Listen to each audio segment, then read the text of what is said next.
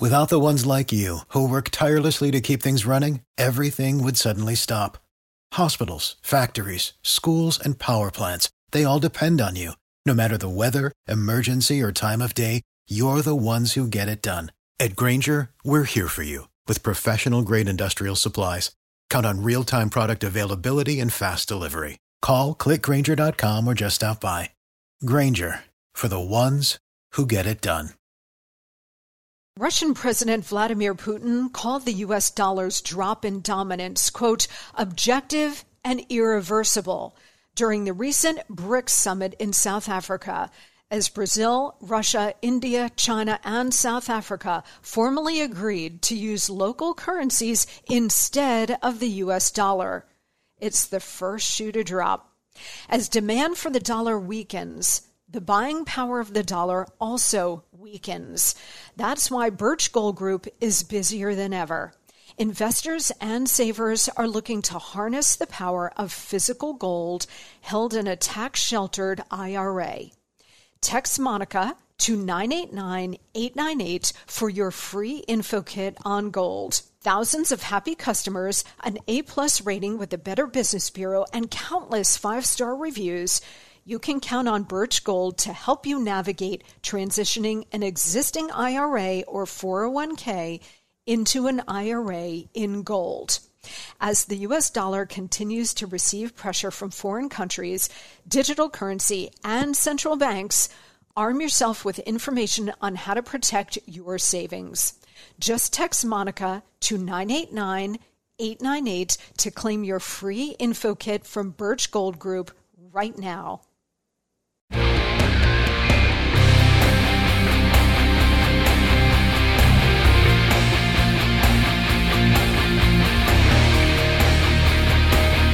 Hey guys, I'm Monica Crowley, and this is the Monica Crowley Podcast. Thanks so much for joining me here on this Monday as we kick off a brand new week here on the show.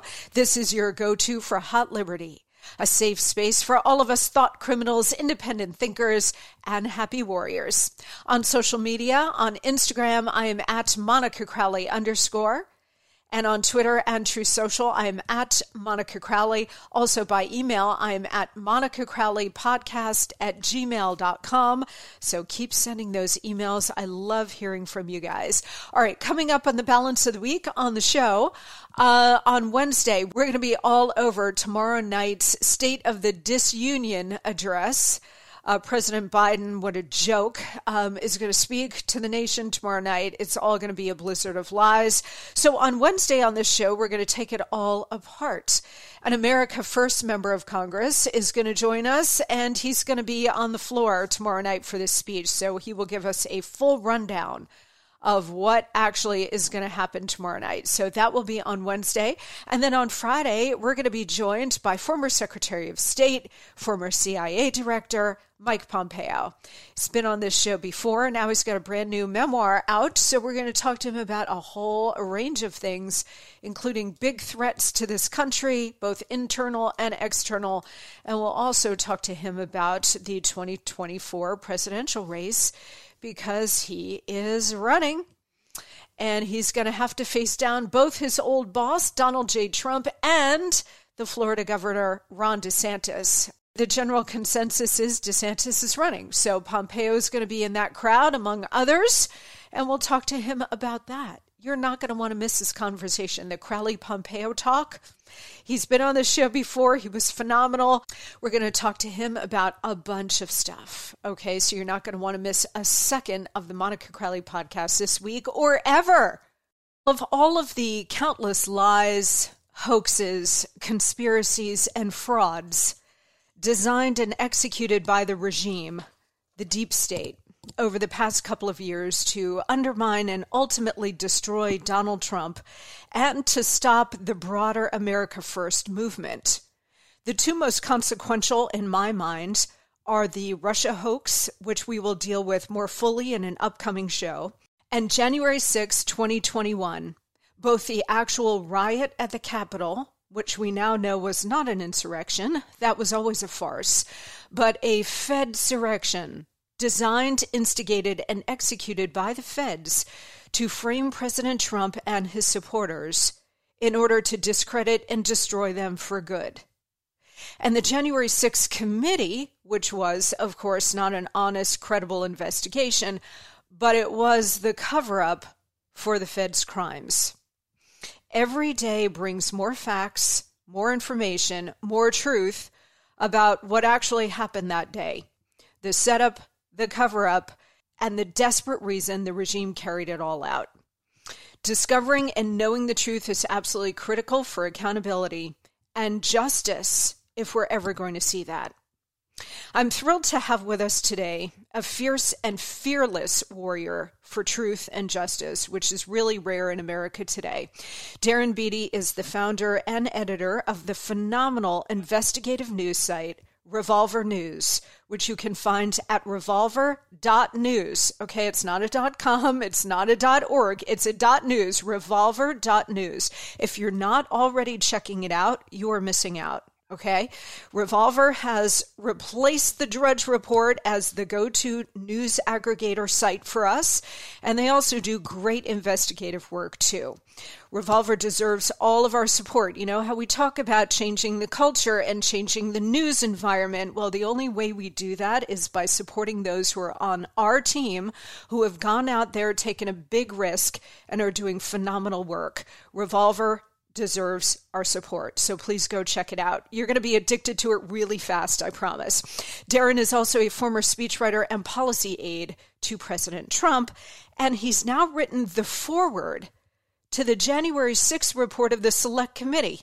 Monica, what's that about? Oh, we're going to tell you about what that's about. So, we know that the Select Committee actually was the cover up to the Fed's crimes, and they put out this ridiculous pack of lies known as the January 6th report. Darren has taken it upon himself to write the foreword to the report, which they have published. And it's just, it's so clever and important. The foreword provides the facts, the truth, and the necessary context to the committee's blizzard of lies and obfuscation. This is available everywhere you get your books. And he joins me now. Darren, welcome. So happy to be here. Thank you so much for that generous intro. Well, it's such a pleasure to have you here. I'm a big fan of your work and what you've built at Revolver, and that's why everybody should be checking it out multiple times a day. Just live on the revolver.news uh, website. So, Darren, there's a lot to cover with you today. I want to do a big excavation with you on January 6th because you have written this forward, which is really the actual honest report about January 6th and what we know so far because the facts are coming at us every day. But before we do that, I want to ask you about the weaponization of our own government against us, because I have said, despite all of the threats that are arrayed against us from the CCP to Iran and so on, that that is the most significant and existential threat that we face. So, in your view, because you do this every day, how deep does the corruption and the weaponization go in our government, and how dangerous is it? Well, that's a fantastic question, Monica, because really, if there is one theme running throughout all of Revolver's coverage, you know, we're best known for January 6th, but we've done really extensive deep dives on the censorship issue, where that's coming from, the government involvement in that.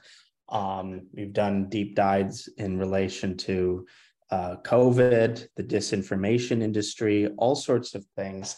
And if there's a single theme running throughout our reporting that sort of generalizes into what is revolver.news really doing? What what what's the purpose of it?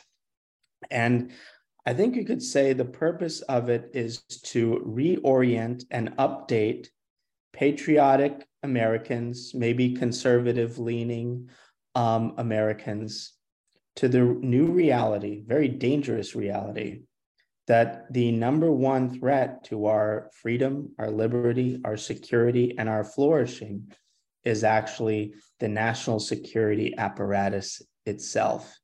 And the reason that that's such an important and in some ways difficult exercise has to do, I think, with certain elements of political psychology, not to get too academic about it, but and again, these are generalizations, but I think there's some real truth to it, which is that conservatives, generally speaking, have a psychological disposition such that they want to venerate just and well functioning institutions of authority.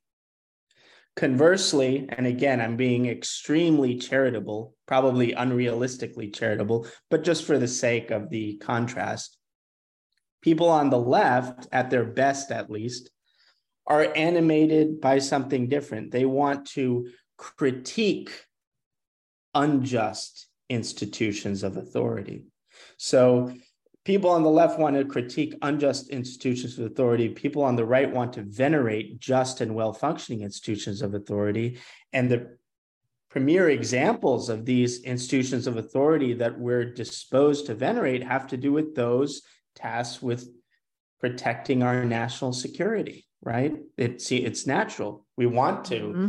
support these institutions. So it's it's a it's a different and more difficult task in certain ways to update people with the more conservative disposition to the reality that you know not only are these national security institutions basically doing very little to protect what we would ordinarily think to be our national security but they are actively hostile to the freedom flourishing and well-being of the ordinary american citizen and that's a really, really tough pill to swallow. But the fact remains the national security state remains the chief bottleneck to political progress. And as I've said many, many times, unless and until we bring that apparatus to heel, our politics will remain mostly fake and performative. You know, it's such an important point, and you just stated it so brilliantly and powerfully, Darren. And I want to share a couple of points with you, um, uh, both from President Nixon, who I started my career working with former President Nixon, not when he was president, was not born then, uh, but during the last years of his life. And, you know, when we talked about bias in the press, Nixon said to me, he said, You know, I've thought a lot about this. And remember, this is like the mid 1990s. So this is sort of, this is before Fox News, before social media, where we have a number of different outlets. At the time, it was like, you know, three major news networks and that's, and a couple of newspapers around the country. And that's where you got your news. And it was so biased. But now, certainly in the Trump era, that bias has been weaponized as well. And it's it's at a whole other level of activism and intensity. But at the time president nixon said you know i've given a lot of thought over the course of my career monica about why the, the press is is so left and biased and why it attracts leftists. And he said look i've come to the conclusion and I think this applies to government as well. So the national security state, what you just laid out, Darren, I think it applies to this, um, to the government as well. And he said it's because smart conservatives go into business to make money and smart liberals or leftists go into journalism, and I would extend that to the national security state and government writ large, to change the country and change the world they're true believers. They're they're marxist revolutionaries in many cases. So i think that that formulation does apply as sort of the reason why the government has been so infiltrated with these revolutionaries.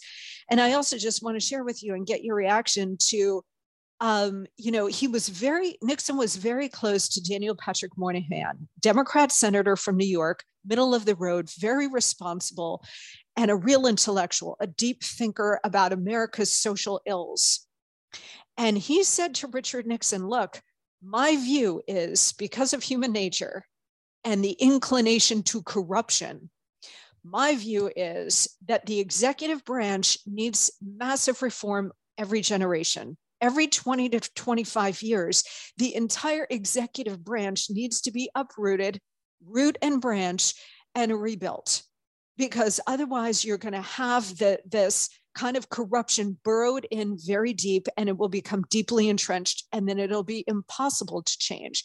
So we had that reform after World War II, Darren, and then we had it again Um, well, I guess we were due by the time Nixon, we were uh, actually past due by the time Nixon became president in 1968. That would have been about 28 years, 20, 25 years after uh, the end of World War II, when we remade the national security apparatus, created the National Security Council, et cetera, after the war.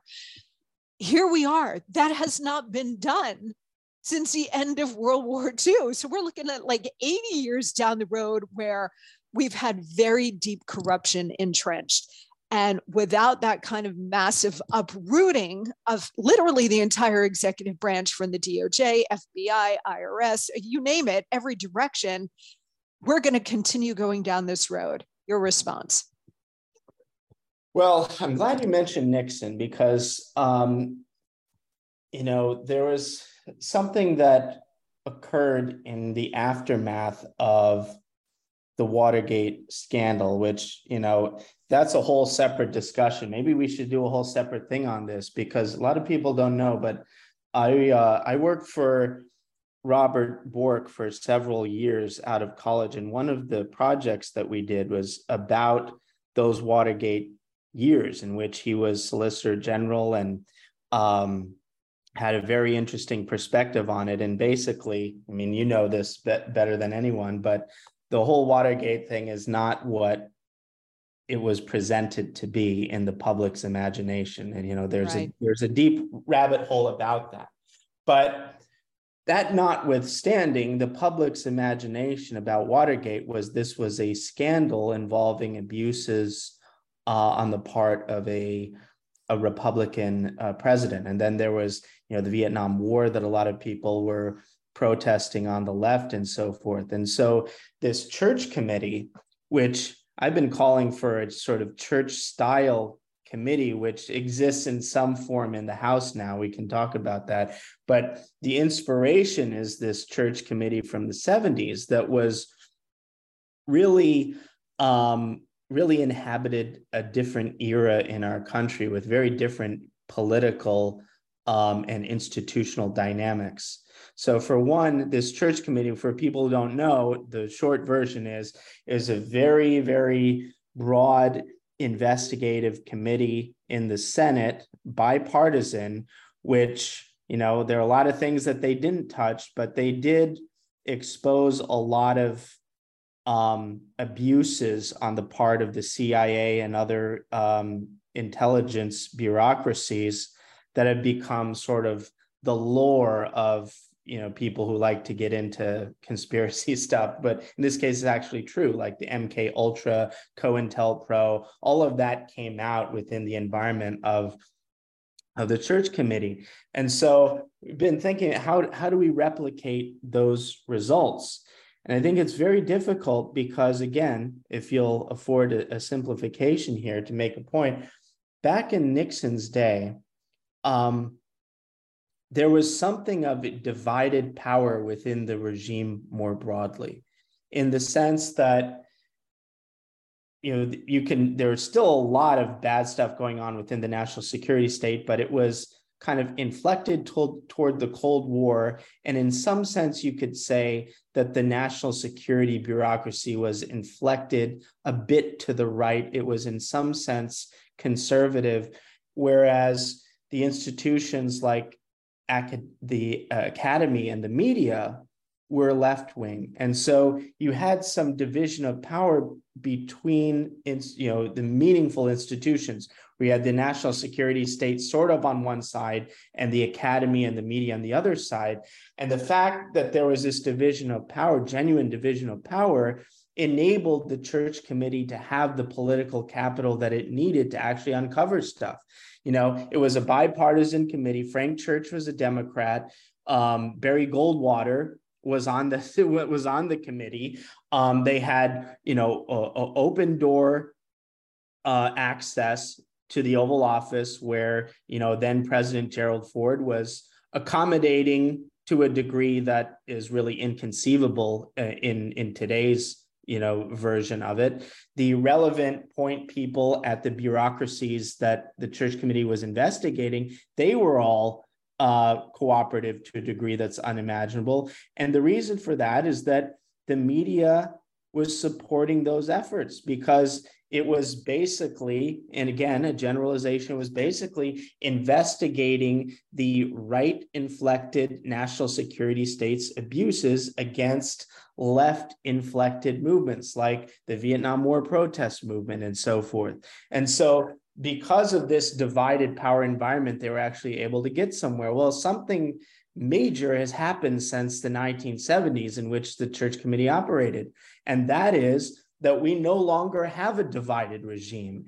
Every single meaningful institution in the United States is animated on one side politically, and that includes the national security institution. So the lack of a genuine division of power across the regime makes it much more difficult to successfully conduct something like the church committee because the media is not going to be on the side of the house biden or whoever is president next um, unless it's unless it's trump is is not going to give a favorable hearing or even give the time of day not that biden knows the time of day most of the time but even if he knew it he wouldn't give it to them much less the people who run these bureaucracies that you know the Jim Jordan committee would be investigating. So it's it's just a very it's a very different dynamic across the institutions, and I think a lot of people on the right.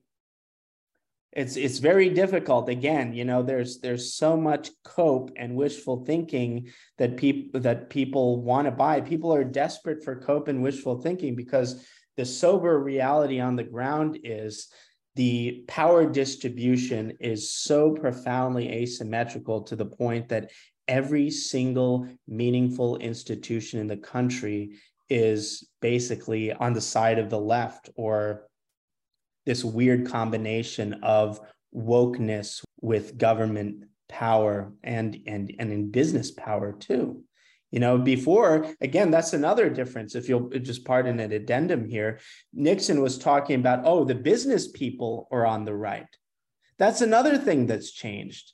Mm-hmm. You know, mm-hmm. there is this kind of antiquated idea from you know the Reagan era or you know even back to the Nixon era oh the private sector a bunch of right-wing businessmen so you know again again then you had the military that was right inflected and you had corporate America that was right inflected and corporate America has become totally left wing, at least at the levels that actually matter. So, yeah, the terrain in which we have to operate is substantially different from, from the terrain uh, of the post Nixon era, in which there was something like the church committee that, to some degree, was successful in uncovering abuses by the national security state, and to some degree was successful in um, catalyzing some kind of reform. Some would say would reform. Some say they just rearranged uh, rearranged things and never stopped. But still, there was a necessity for some kind of public accommodation and response uh, to these abuses that were uncovered. And the pressures that were necessary for that, the preconditions for those pressures, it's very hard to see where they come from today, given the current dynamic. Such an important point because it gets Darren to the point of implementation. So even if we did have a very effective committee along the lines of the church committee, it's the implementation part. Who is going right. to implement it? Right. Because this is a huge, heavy lift. Like I said, everything's exactly. got to be ripped out, and, root and branch and Monica, there's another thing here, and you know, this is you know, we're we're getting into kind of more uh, theoretical discussion, which is great. But there's one more point on that: who is going to do the dismantling? I mean, that's a real question. So, you know, in order to dismantle the national security state, well, who's going to dismantle? Presumably, there's this critical mass of competent brave people who know how to navigate the institutions and could do something like that with you know in in in the face of the coordinated opposition of every single powerful institution in the country uh, including the legal institutions and, and the media so who are these people that are going to conduct that and it's even more difficult to imagine when you think of the kind of and I hate to use this term, but I'll use it. It's it's it's jarring to some, but I think it's an appropriate analogy. The kind of battered wife syndrome that the right finds itself in. And what do I mean by that? I mean, they have a battered wife relationship with the national security apparatus. Because here you have the weaponized national security state casting American conservatives as domestic terrorists, treating them effectively as ISIS, throwing people in solitary confinement for attending a Trump rally effectively, let alone, you know, oh, you object to you know transsexuals you know doing stuff at your kid's school the fbi is involved in that now too so you have this relation where the people on the right are inherently suspect as domestic terrorists, and they're stomped upon and spat upon and dispossessed accordingly. And yet, the next day, the national security state and its representatives say, hey conservative steve from you know the south conservative steve from the south with a tradition multi-generation tradition of military service. I know we just toppled our, all your statues. I know we just renamed the military base where you know where your son is stationed. I know we just you know, called everyone in your family racist white supremacists. And I know that, you know, your cousin who attended the Trump rally is wallowing in solitary confinement. But, you know, we're having problem with those freedom hating Chi-Coms in China. And we're going to need you to suit up and risk your life to go defend Taiwan. Mm-hmm. That's the relationship that the national security state now has with conservatives that the same conservatives that the government is ripping away your rights, locking you up over some dubious notion of a, of a virus, doing all sorts of things to you, some things that couldn't even be imagined at Guantanamo Bay. And these are the people, and the national security state thinks that the conservatives are so unsophisticated and such cheap dates that the next day they can go and tell you, hey, mister, we're, we're going to let you out of solitary confinement so you can put on a uniform and go fight China. Mm-hmm. I wonder how sustainable that is because a lot of people on the right, a lot of politicians on the right are part of this game. A lot of people, a lot of politicians will point fingers at you know the abuse of the Uyghurs on the part of the Chinese Communist government, and they won't talk about the January 6 prisoners rotting away in prison in our own country. It's a useful deflection for them. And I wonder how long this is sustainable for the national security apparatus to have a hostile relationship to the very types of citizens that they re- expect to be quote unquote patriotic and go and suit up and, and, and, and fight in some faraway place so that the crooks who control this country can maintain their predominant share of the geopolitical loot. Yeah, and the answer is it's not sustainable. We, we don't have an endpoint, but I think we're approaching it pretty fast. Darren, please hang tight. A lot more ahead. Okay, everybody, listen up. We all want to be healthier, right? Well, to get there, we have to have a healthier diet, which is not always easy to do. I can attest to that. You know, that shredded lettuce in a double double and the fruit filling in a donut are amazing, but they do not count toward the recommended five servings of fruits and vegetables a day. Sorry to be the one to break it to you, but they don't. I don't always eat healthy either, but I will share that the Mayo Clinic says if you want to help prevent heart disease, lower blood pressure, and cholesterol, eat five servings of fruits and vegetables every day. I don't, and you probably won't. That's why I take Field of Greens. Unlike other supplements, each fruit and each vegetable in Field of Greens was medically selected by doctors to support your vital organs, like the heart, lungs, kidneys, and the immune system. Flu season is here, and I trust Field of Greens to help me stay healthy. Field of Greens works fast and tastes so good. It's really delicious, guys, and you'll feel better with more energy and you'll notice your skin, hair, and nails will look healthier too. I certainly noticed that in me since I started taking Field of Greens. If you don't always eat right and exercise, join me and take Field of Greens. Let me get you started with 15% off your first order. Visit fieldofgreens.com and use promo code MONICA. That's promo code MONICA at fieldofgreens.com, fieldofgreens.com.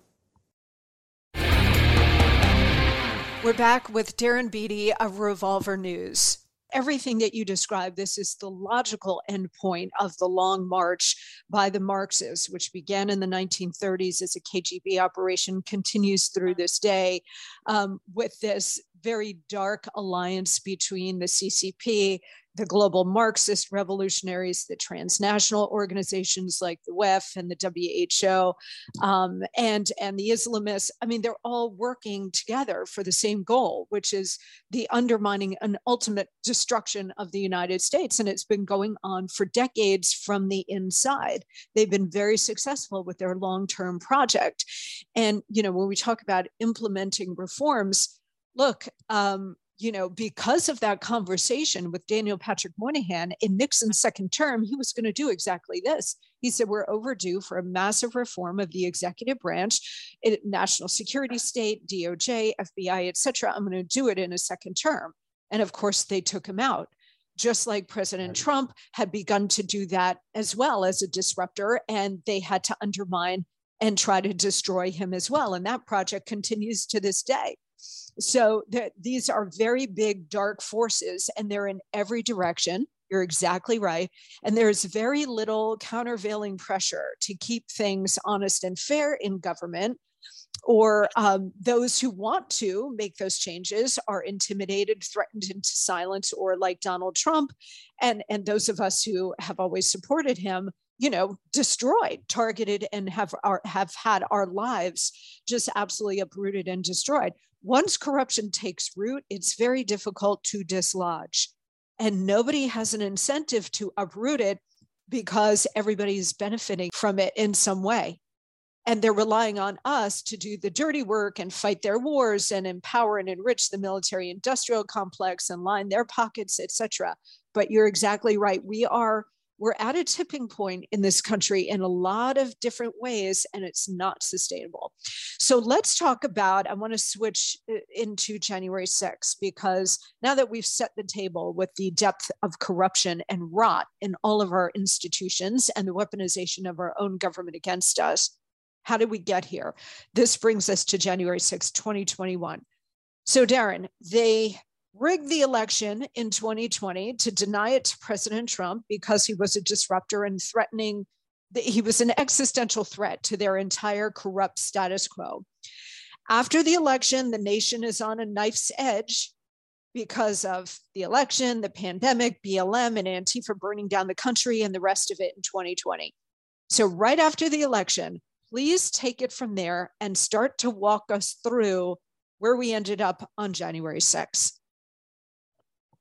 Well, yes, that is that's a big story. Um, so where do we begin? You know, the the media, the Biden regime, and so forth have been blowing this up to be an insurrection. An insurrection.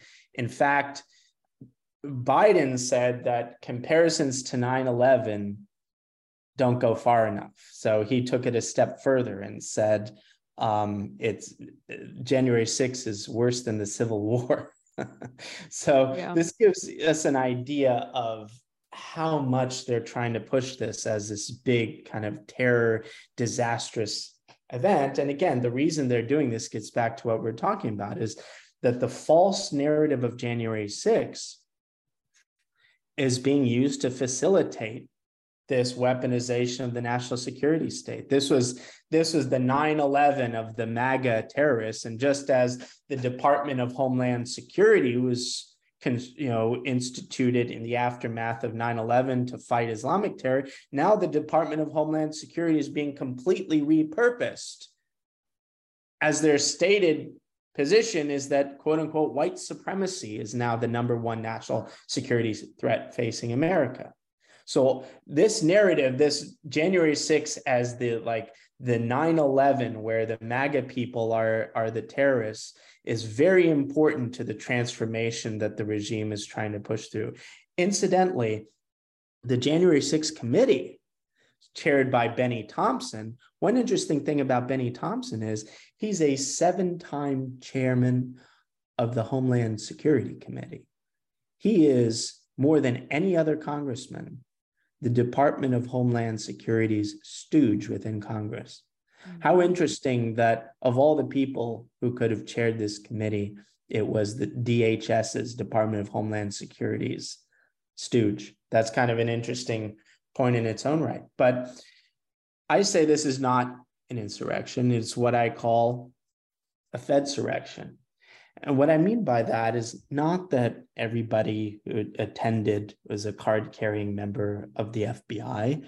What I mean is that had it not been for the critical behavior and participation of a handful of key actors, the preconditions would not have been there that allowed for this rally to turn into a riot.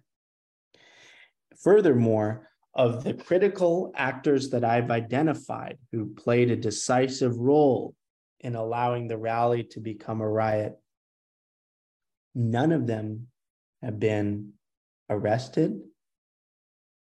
And in some cases, the most egregious ones have not even been identified. So the most famous of these people that I think revolver.news helped to make pretty famous for for a Fed provocateur, for a seeming Fed provocateur, he's he's he's quite the household name, and that's Ray Epps.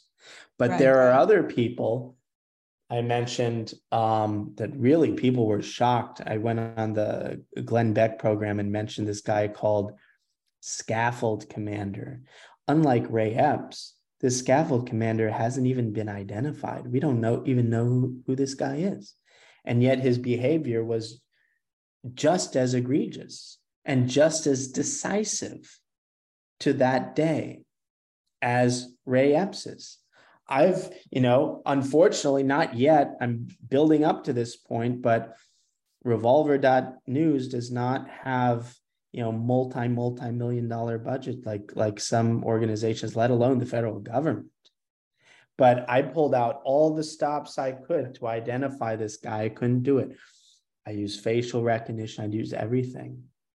Couldn't even find out who this guy is. And the thing is, the government isn't even interested because unlike Ray Epps, who at least made it to the first 20 of the FBI's most wanted lists in relation January 6th, until until Revolver, we published our first piece um, uh, suggesting that there was extensive federal involvement in January 6th. That first piece didn't even mention Ray Epps, by the way. We just put out the thesis analyzing charging documents of the oath keepers that hey things look weird uh, there's you know it looks like there's fed involvement here literally the next day and we interpolated this using the wayback machine literally the next day the fbi scrubs ray epps from its most wanted list after that mm-hmm. um, and so um, and the story of epps is like the New York Times had a feature on January 6th called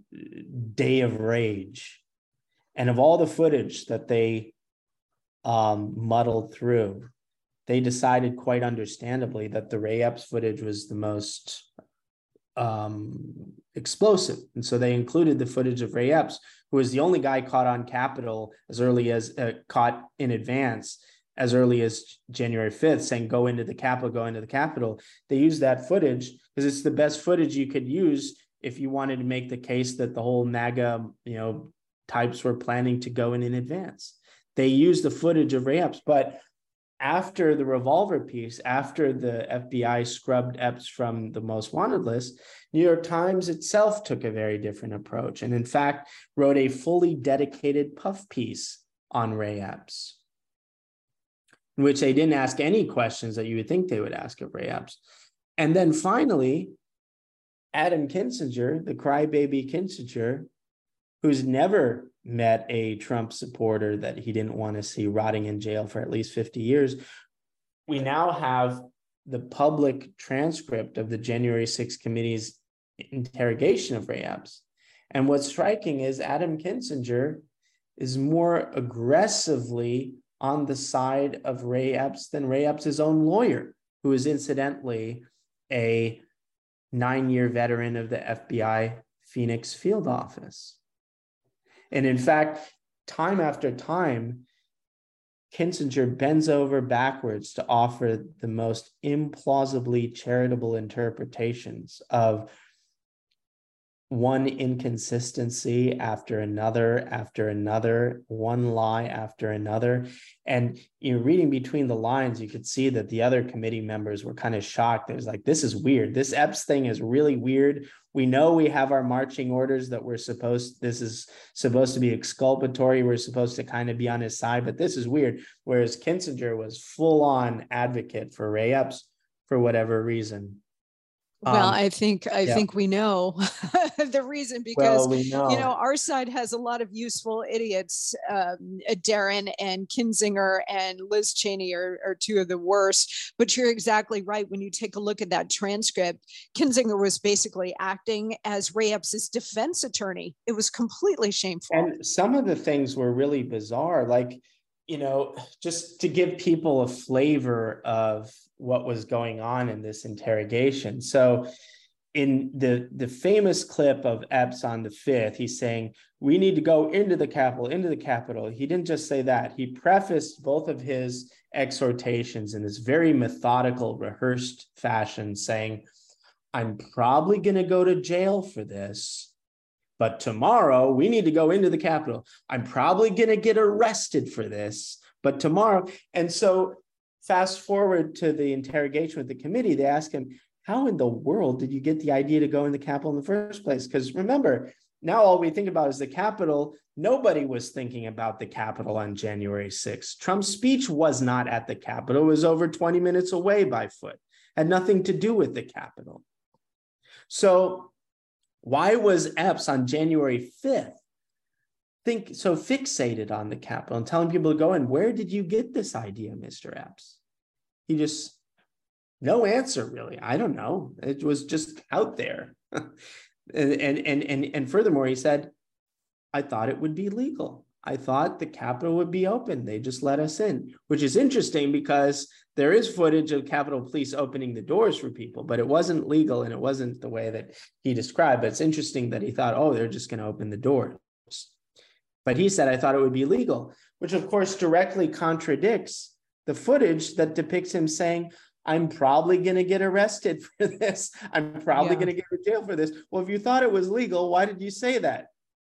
Oh, yeah, no, exactly it, it, right. Yeah, but meanwhile, we we've had to to this point, we've had dozens of grandmas from Indiana rotting in prison pre-trial, no due process or very little due process. But Ray Epps is wandering around getting puff pieces in the New York Times. So what does that right. tell you? No, exactly. And and and and but the answers is just there's there's not even an attempt to have it make sense. And he's had a lot of time to think about it. You know, you've had a lot of time to think about, you know, how, you know, at least lie, at least have a semi-believable lie. But he didn't even bother with that. He just said, Oh, those were a poor choice of words. And there were other occasions, like he said, you know, once I got to that sort of initial breach location with the bike racks. He said, once I got there, I abandoned any notion of going into the Capitol. Now, here's an interesting thing because it's clear that the January 6th committee people themselves are using revolver for their own edification, despite calling us conspiracy site. Because the second I read that in the transcript, I was thinking, oh my God, if only someone were informed enough to ask about this specific video clip and sure enough, to my astonishment and my pleasant surprise, someone from the committee was actually very intelligent and asked, "Well, Ray Epps, if you're if you're claiming that you abandoned any idea of going into the Capitol, what about this video clip of you telling a guy right at that spot when we go in, leave this here. We don't want to get shot, referring to bear spray. When we go in, being the operative phrase. If you weren't thinking about going into the Capitol or anyone else going to the Capitol, why do you say when you go in as though it was fait accompli, as though it was a given that everyone would go in? His response, Oh, yeah, I don't know about that. And then the biggest whopper of all is, you know, this iconic footage of Ray Epps where he says, We need to go into the Capitol. And then the crowd around him immediately starts chanting, Fed, Fed, Fed, Fed. Right. And and the committee asked him about that. And his response was, I don't remember that at all. And in fact, my son was there. He doesn't remember it. I suspect that's doctored footage and that was edited in after the fact. Mm. That gives you the sense of the delusion here. It's like there's this, you know, there's a pop culture song um, by uh, a reggae artist, Shaggy, called It Wasn't Me. Right, right it was this basically Ray Epps's It Wasn't Me. Like he's literally caught on video everywhere. he's caught in one consistency after the other. It wasn't me. And, you know, that was supposed to be good enough for the committee because the marching orders were clearly we protect him. Yes, and and the committee was the cover up for the Fed's crimes here. Okay, Darren, please stand by. We got a lot more straight ahead. But first, guys, why not give yourself the gift of great skin this Valentine's Day with Genucel. You can take 10 or 15 years off your appearance with Genucel skincare and their most popular package. And right now, Every most popular package is 70% off and includes the next breakthrough in skincare technology. Genucel's probiotic moisturizer absolutely free. I use it and I love it. It's so good. And for my listeners, Genucel is including a beauty box with two luxury gifts with every order from now until Valentine's Day. Go to genucel.com slash Monica right now to get your free beauty box with two luxury gifts when you make a purchase. See those fine lines, wrinkles, dark spots, sagging jawline, and even bags and puffiness visibly disappear right before your eyes thanks to Genucel. Plus, with its immediate effects, see results in under 12 hours. Guaranteed or your money back. So go to genucel.com slash Monica right now. And for the first time ever, every order at genucel.com from now until Valentine's Day includes a beauty box with two luxury gifts, yours free. So order now, two weeks only, genucel.com slash Monica. That's G-E-N-U-C-E-L dot com slash Monica. Again, genucel.com slash Monica. We're coming right back.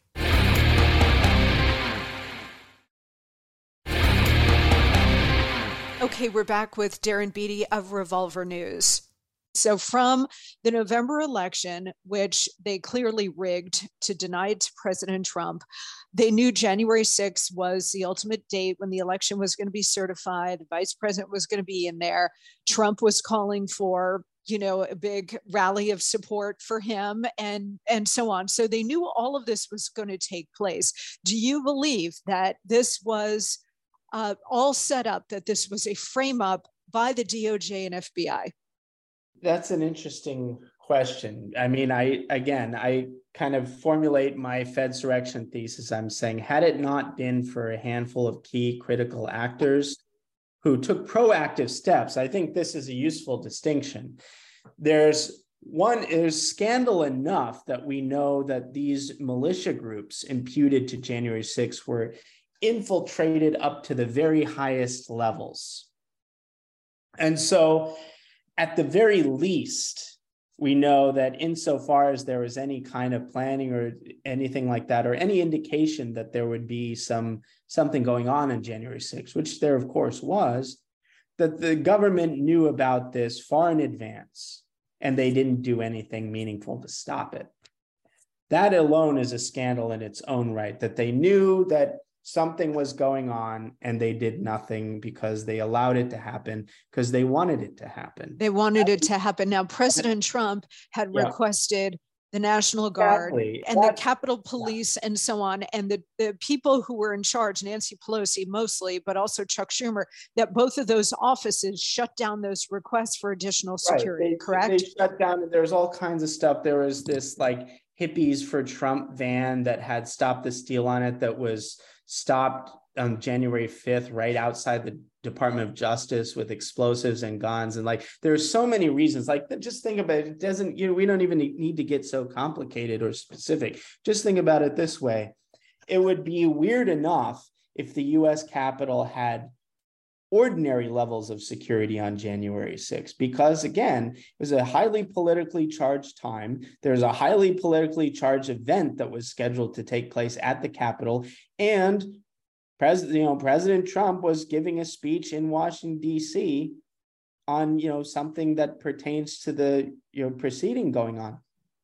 So it's just a no-brainer. Any high-profile event, you have elevated security. Period. But it wasn't only that it was just an ordinary level of security. On January 6th, for quote unquote, whatever reason, the Capitol had uniquely poor security, mm-hmm. virtually non existent security. And so you look at that, plus you look at how thoroughly all of these militia groups were infiltrated. It came out in the trials that the number two guy at the Oath Keepers was an FBI informant. Their informants all littered throughout the Proud Boys. In fact, even the Proud Boys leader has a history of having been an informant.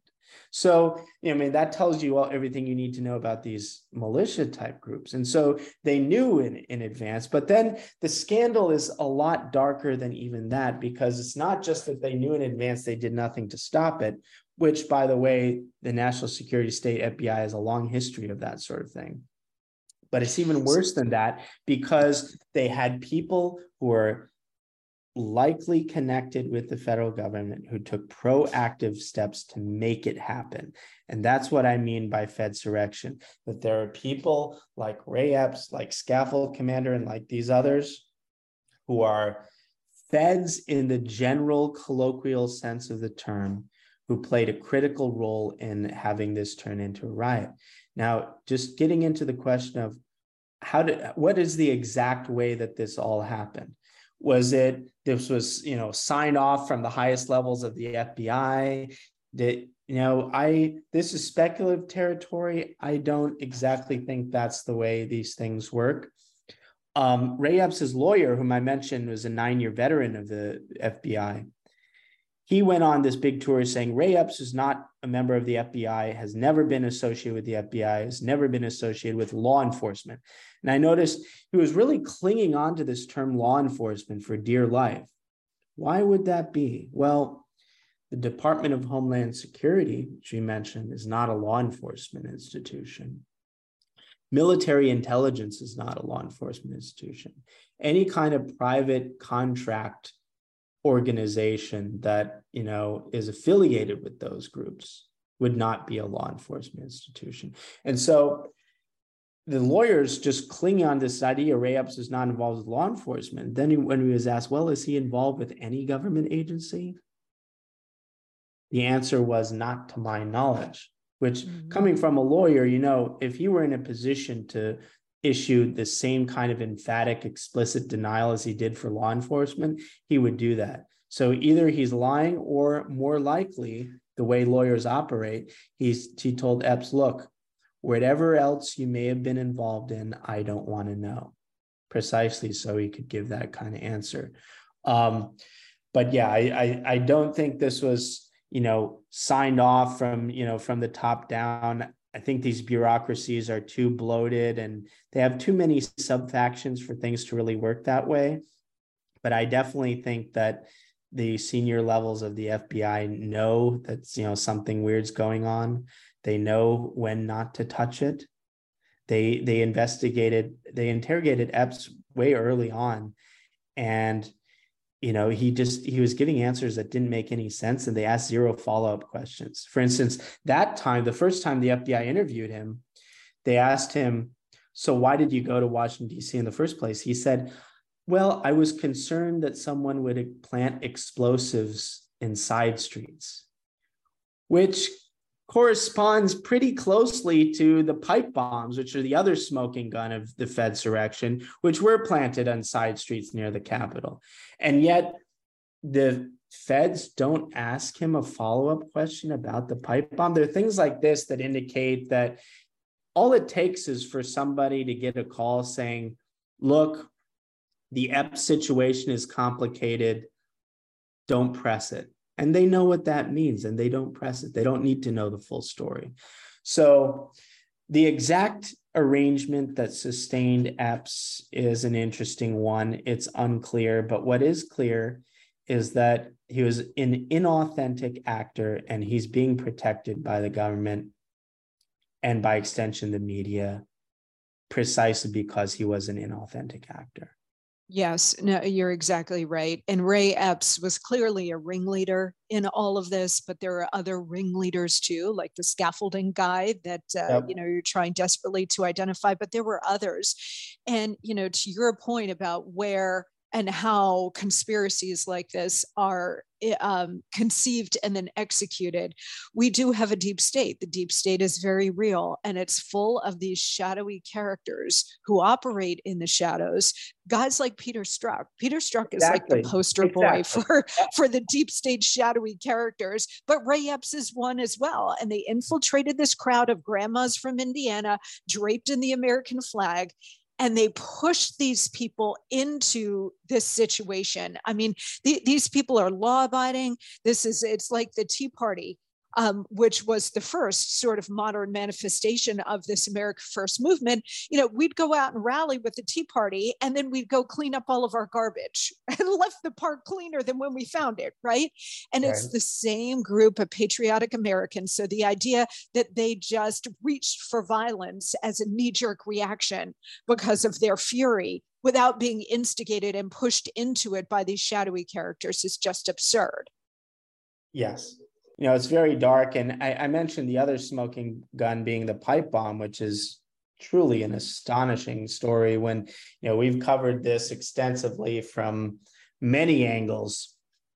You know, one, I say the RN, there were two pipe bombs discovered, one by the RNC, one by the DNC. And I say the circumstances under which the RNC pipe bomb were found were independently impossible to believe the circumstances under which the DNC pipe bombs were not found until they uh, until like one in the afternoon on the 6th that's impossible.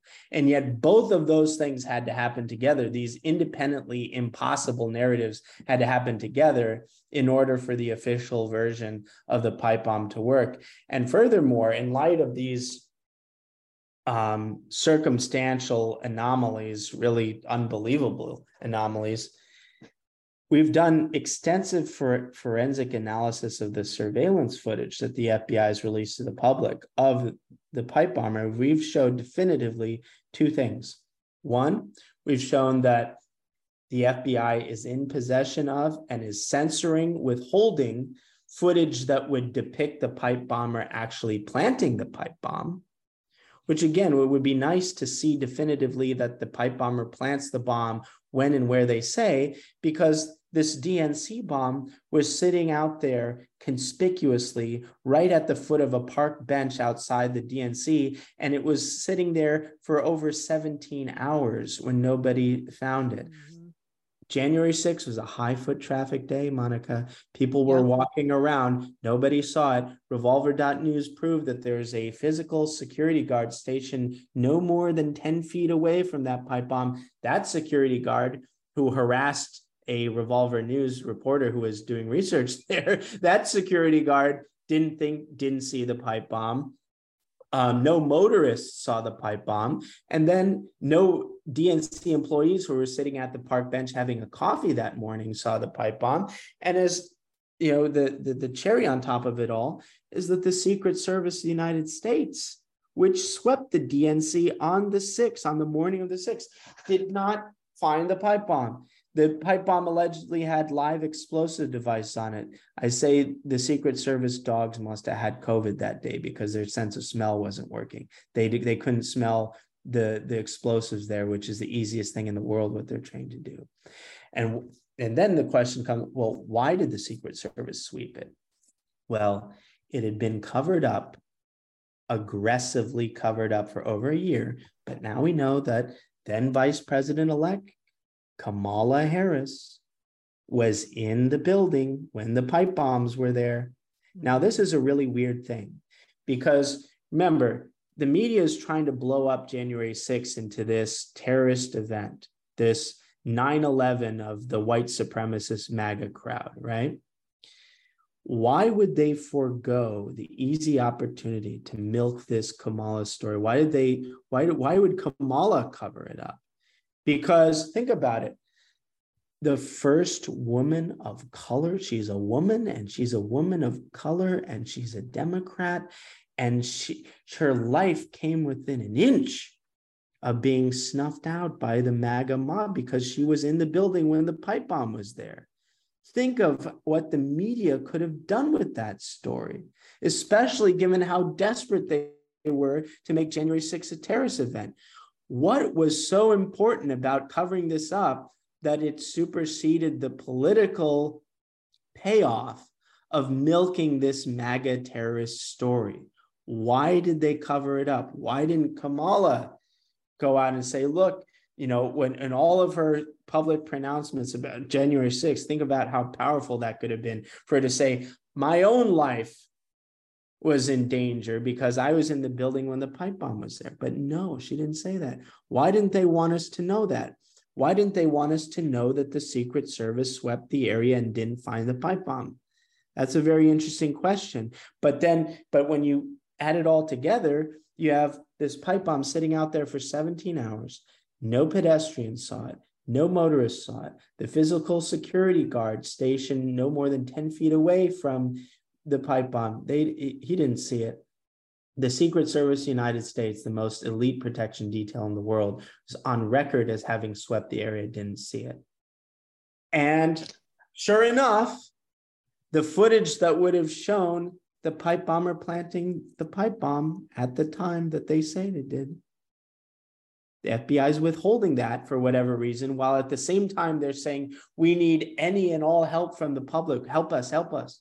Right. Well, we've also proved that the FBI tampered with the footage that they released. Mm-hmm. They artificially tampered with it to reduce the frame rate to an unimaginable 1.2 frames per second to make it impossible to identify this person that they're begging us to identify. And as a last point, I know we're running out of time, but the public face of this pipe bomb investigation, who's recently retired very quietly, now he's an accountant at KPMG. He's a real scumbag kind of guy, but not smart at all. Scumbag guy. But what was his what was his job before running the DC field office of the FBI. He was the head of the Detroit field office, where he oversaw the Whitmer kidnapping plot, mm-hmm. which has been mm-hmm. exposed as the biggest entrapment Fed operation you can possibly imagine, with striking parallels to January 6th. Now, think about it. Of all the agents in the country Christopher Wray could have plucked out from the middle of nowhere in the United States and given that coveted Washington field office position, he picked the guy who ran the Fed napping Whitmer plot. Yes, of course he did. And we've had Julie Kelly on this show multiple times, and she has made that point too. It's exactly right. The corruption runs so deep in every direction, and it's really, really dangerous. We've got to hit this quick break, but we will be back with much more. So sit tight. First, though, guys, I've been telling you about man crates for some time now. It's because they truly make the best gifts for the special men in your life. Just in time for Valentine's Day, for our listeners, Man Crates is giving you 20% off all orders over $99 when you use promo code LOVE20 at mancrates.com.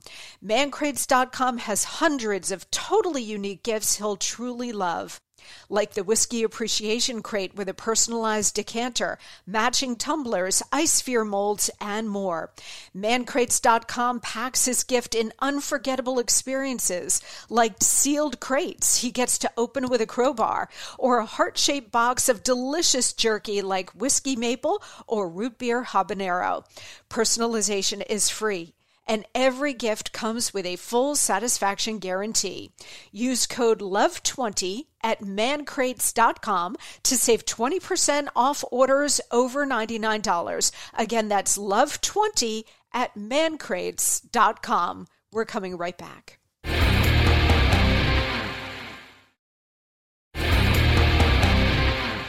And we're back with Darren Beattie. Darren, in our final moments here, I just I, I don't want to have this conversation with you without talking about those who died that day. Um, in particular, Ashley Babbitt, who was shot on sight, Rosanne Boyland, um, who was gassed and then beaten uh, by the DC Metro Police. It does seem like the quote unquote law enforcement, you know, the people who were supposed to be on our side keeping us safe that day, whether it was the FBI, DC Metro Police, Capitol Police, etc um, really turned on their fellow Americans and in some cases killed them, murdered them that day. Um, so I'd love for you just to, to speak briefly about them and also the January 6 defendants who are still rotting in prison, in many cases without due process. They're sitting there two years plus uh, pre-trial with no recourse whatsoever. And as Julie points out, in many cases, Trump judges um, are really sticking it to these J6 defendants. And of course, it's all meant to intimidate us and disperse us, you know, the America First movement, the deplorables, you know, those of us who really believe in this country and the rule of law. So, could you speak to the victims, both those who were killed that day and the January 6 defendants who have not seen justice at all? Absolutely. Well, like I said, the whole thing is a humanitarian disgrace. If it were happening, you know, the, the the sad thing is if this were happening to the Uyghurs in China, the Republicans would actually care about it. The Republicans care more about the Uyghurs in China and the, you know, freedom protesters in Iran than they care about American citizens who are being thrown in the pit by their own corrupt and illegitimate government. Think about how sad that is. They would rather talk about the Uyghurs in China mm-hmm. than Americans who are rotting in solitary confinement for attending a political rally. You know, it's it really exposes a lot of the you know what what we're up against here. Um but yeah the conditions are horrible. And if they you know if the conditions were happening in in another country again republicans would be calling for regime change. This was happening in iran. They would say oh we need to topple the mullahs. Well what about our mullahs? You know there are so many different stories. Um you know julie kelly really really knows the most about this but i think the most sympathetic case is this guy thomas caldwell who's a really great guy um, and uh, you know he's in his 60s he's a veteran. It's clear he wasn't nefarious in anything but the, the government decided to throw the book on at him to make him a fall guy and he's just been going through legal trouble and uh, he's one of the oath keepers defendants even though he wasn't even part of the oath keepers. And i just you know, mention him because he's such a good guy and his wife is amazing too. And um, you know he i'm sure he isn't the only case. You know, i'm sure there are a lot of sympathetic cases like this but that's a particularly sad one. And you know you could say well what about all of the Antifa people? What about all the Black Lives Matter people who are doing this? And Bill Barr didn't do a damn thing to go after them. And yet we have the biggest dragnet in United States history throwing the shock and awe treatment. Literally, that's what they call it the shock and awe treatment at these January 6 defendants, which conspicuously do not include Ray Epps and these others who actually did have the, you know, it's it it it really is such a scandal and um, really there's you know it's hard to come up with something optimistic about it. It shows the dire position our country is in. And again i was saying the the battered wife relationship where you know how many of how many of these january 6 defendants you know some of them are you know former marines and stuff. How many of these january 6 defendants have relatives who are joining in the military fighting for a country that imprisons their relatives because of their political beliefs. Again how how long is it sustainable? You know how long is it till we wonder well maybe you know it it it, it doesn't make any sense. And I, I think people are going to start to ask very difficult questions about what it means to be patriotic in relation to a country in which every single dominant institution is evil and corrupt and mm-hmm. clownish to the point of unfathomable ridiculousness. Well, I mean, very well said. And I do believe that we are closing in on that tipping point if we haven't gotten there already. And it's a very dangerous moment for the country. Um, and your your Uyghur analogy is right on. I mean, we're focused on the Iranian regime or the CCP killing their own people, but we've got a regime in place in this country that's killing its own people you know for peacefully protesting or, um, or to not you know for minor infractions they're getting the book thrown at them and that's not what a healthy democratic republic should be or must be.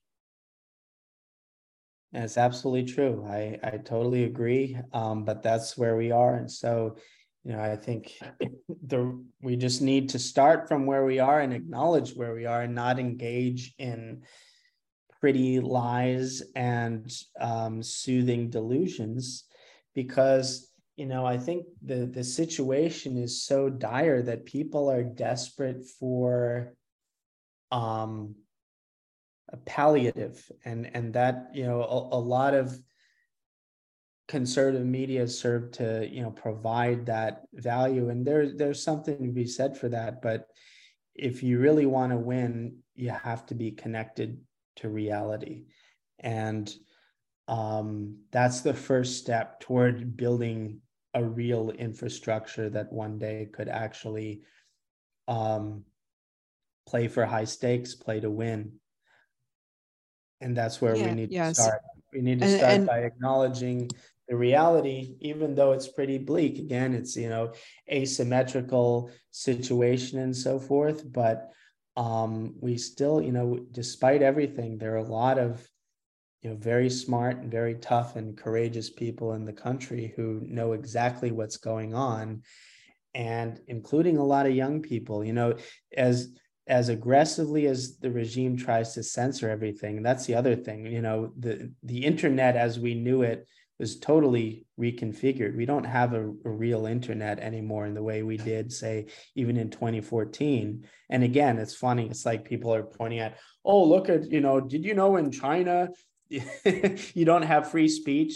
Did you know you, you know, uh, there was a great thing. I have a, a friend of mine on the right that I won't name, but he's done a lot of great stuff and of course anyone who does great stuff you get attacked for it and you get you know you can get deplatformed you can get banned and something like that and he was having a conversation with with another kind of well-meaning but um, maybe simple person and he was saying you know don't you know that you know how how bad China is. Do you know that you have a social credit score in China? Do you do you know what your social credit score? His response was, probably a lot higher than my social credit score in the United States is. Mm-hmm. it's yeah. probably a lot higher than yeah. It, so it's like we just need to understand again there's a lot of this kind of residual sense that yeah america is this free country signing on a hill all that that's not the reality anymore yeah. we are we are on a fast track to China, but even worse than China, I say the dystopia that the global Amer- globalist American empire is becoming is basically China plus drag queens. Because China doesn't have all the drag queen stuff. They they just have the totalitarianism. They just settle for the injury. But in America, we get the injury plus the insult. And the insult is that our tyrants and our overlords are the most ridiculous, clownish people imaginable, and they'll shut you down and shut you up and throw you in the pit. Meanwhile, they'll send an army of drag queens to go dance in your kid's school. It's the most ridiculous thing I've ever seen. And that's the state of the globalist American empire. Unfortunately, that's true. I mean, we've got all of the worst elements of political, economic, and cultural Marxism, Darren, unfortunately. And, and that's exactly what our enemies, both external and internal, have intended this entire time. Um, and you're exactly right. And I say it on the show all the time because we do heavy stuff and have heavy conversations like this a lot. And it, the, the truth is, we are at this critical moment. It's a very dangerous and dark moment, unfortunately, but there's always hope and light. But living in denial and wishful thinking does us no good it does no, us I no good. Agree. And you know, I'm not even pessimistic about it. I I think things are going to be fine. We just need to be tough. We need to be realistic what and people say oh you're demoralizing for you know saying how things actually are. No i think what's demoralizing is seeing people wallow around in delusions because that's not a path to actually changing the situation. That just temporarily and falsely changes your emotional state. It doesn't set anything up to actually right. win in the future. So to me being sober being realistic is actually invigorating because it means we're connected with reality and we can build something real. Well, that's exactly right. And that is always step one. So we are a little late to the game. I always say, you know, we, we're in a war for the future of the country and really Western freedoms. Um, and only one side has been fighting that war. But now I think uh, our side, the battle is joined and it's in large part darren thanks to you. So i you're just such a hero for this cause and you're out there every day fighting and running this incredibly important investigative news site revolver news. Everybody can find it at revolver.news please go check it out multiple times a day. Just live on that site like I do. They do great investigative work, as I mentioned, but also they're a terrific news aggregator site, you know, the way Drudge used to be until he fell apart.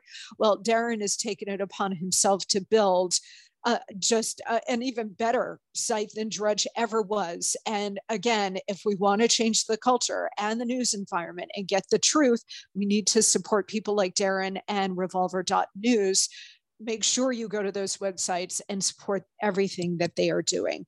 Um, Darren, I want to thank you so much. The book, remind us of the book title again on January 6th.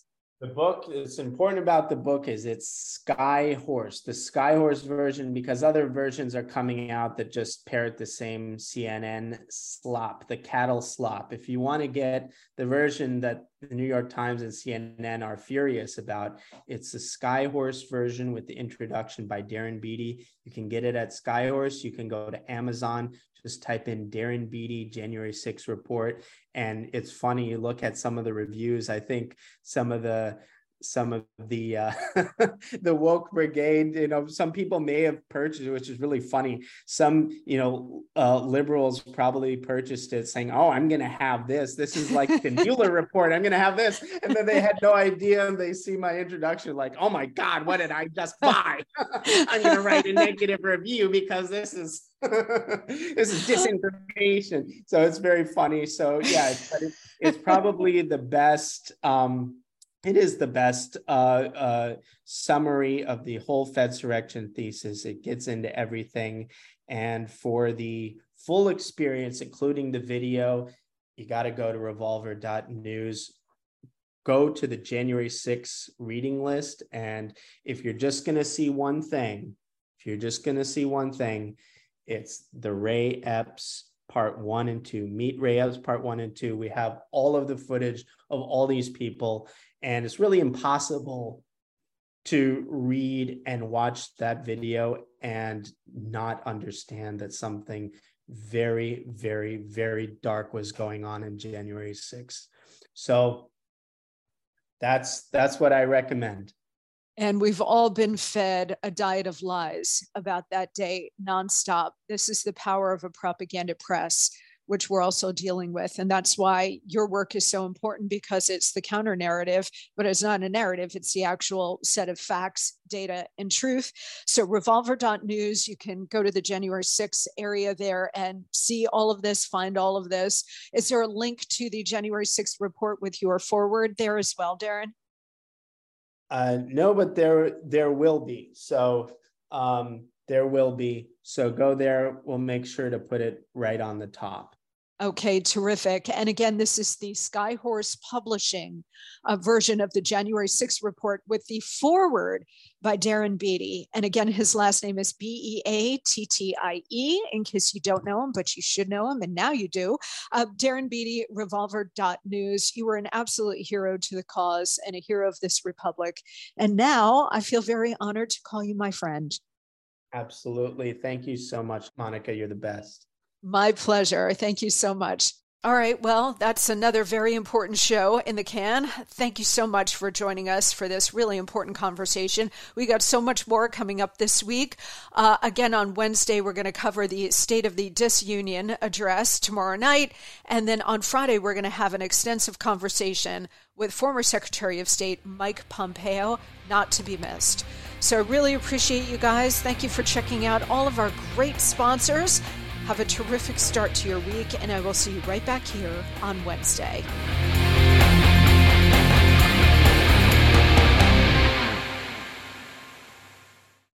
Without the ones like you, who work tirelessly to keep things running, everything would suddenly stop.